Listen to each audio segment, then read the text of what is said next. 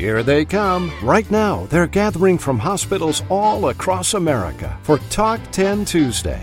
They know there's important news and information just ahead. Don't miss out. Come in, sit down, and log on. It's Talk 10 Tuesday with Chuck Buck and co host Dr. Erica Remer. Here now is the publisher of ICD 10 Monitor, Chuck Buck. Thank you, Clark Anthony. Hello, everyone, and welcome to the 329th edition of Talk 10 Tuesday, and brought to you today by ICD University. And joining me this morning as my co-host is the very popular Dr. Erica Remer. Dr. Remer is the founder and the president of Erica Remer MD Incorporated. Good morning, Erica. Welcome back. You have been missed. And I missed you as well. Good morning, Chuck, and good morning, everyone.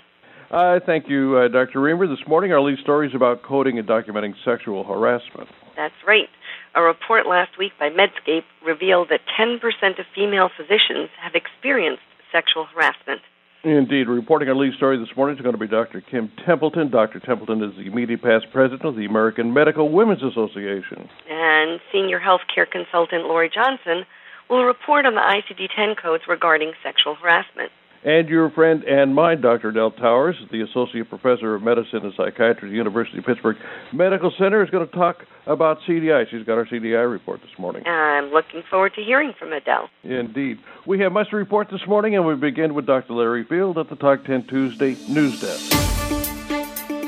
The Talk 10 Tuesday news desk is sponsored by ICD University, inviting you to visit the new ICD 10 Monitor webcast subscription portal. Find a link in the handout tab of today's program or visit the ICD University web store. Here now is Dr. Larry Field. Good morning, Chuck. Thanks for having me. This topic happens to be pretty special to me because my wife happens to be a physician. And I'm going to tell you a story of when we were training as interns together that it wasn't harassment, but bias against women and how women are treated uh, was present then, and then I'll relate it to a story more recent. So we were both interns at the same hospital, happened to be working on the same patient, even though we were on different services at the time. Uh, vascular surgeon uh, who uh, my wife was on that service at the time uh, came in and said, "Okay," looked at me and said, "I'm pulling your girl uh, out uh, mind if I borrow her to take her to the OR? And to me, just within the statement uh, itself, I wasn't in control over that physician who happened to be my wife, but she was on service. And to refer to a professional as a girl kind of pissed me off, to be honest with you. So, you know, everyone works hard enough to be a physician, whether you're male, female, uh, regardless. So being referred to as a girl, I thought was a sign of disrespect. So fast forward to uh, current times, you'd say, okay, we've come a long way since the 1980s.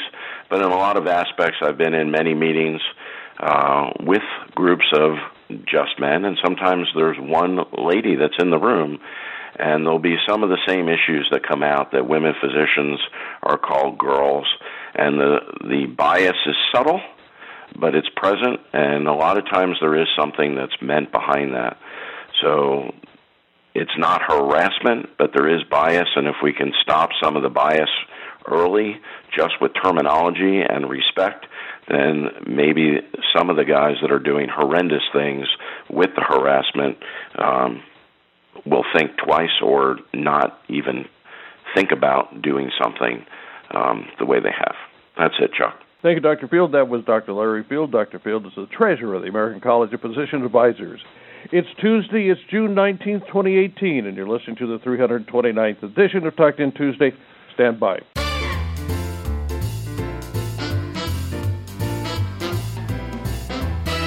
Talk 10 Tuesday is brought to you today by ICD University, inviting you to attend tomorrow's webcast by Dr. Erica Remer on myocardial infarctions. Myocardial infarction definitions have evolved that's a problem if you are not familiar with the third universal definition of myocardial infarction. You won't know when a traditional or clinical validation query is indicated. And the unique ICD 10 CM guidelines regarding myocardial infarction and their impact on quality measures compound the clinical challenges. It is really tough to make a diagnosis if you don't understand the current clinical criteria and guidelines. Get the information you need by attending this exclusive ICD 10 Monitor webcast featuring Erica Remer, MD. It's tomorrow at 1:30 p.m. Eastern.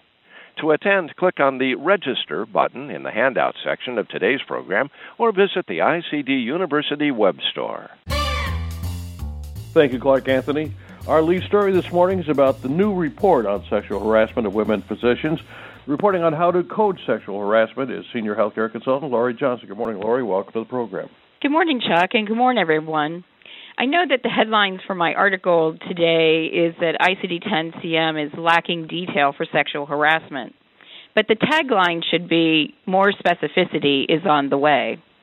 In fiscal year 18, the only code that includes sexual harassment is Z as in zebra 56.81, which is sexual harassment on the job it does not seem appropriate that sexual harassment occurs only on the job. So to me, there's a little lack there already. This code is found in the social determinant section of ICD 10 CM, which is that range of Z55 to Z65. These codes provide additional socioeconomic and psychosocial circumstances and are not r- really reasons for treatment. For fiscal year 19, ICD 10 CM has added T74.31, which is adult psychological abuse confirmed, and T74.32, which is child psychological abuse confirmed. These codes include bullying and intimidation, as well as intimidation through social media. T74.51 is adult forced sexual exploitation confirmed, and T74.52 is child forced sexual exploitation confirmed. The same codes have been created under T76 when abuse is suspected and not confirmed. The Z56.81 code should only be reported as a secondary code, while the new codes can be reported as first listed or principal diagnosis. If sexual harassment develops into a physical injury today, meaning fiscal year 18 codes, the coder should select a code from T74 confirmed or T76 suspected abuse codes. Then assign codes for any injuries that have occurred. The next step is to assign a code from the external cause codes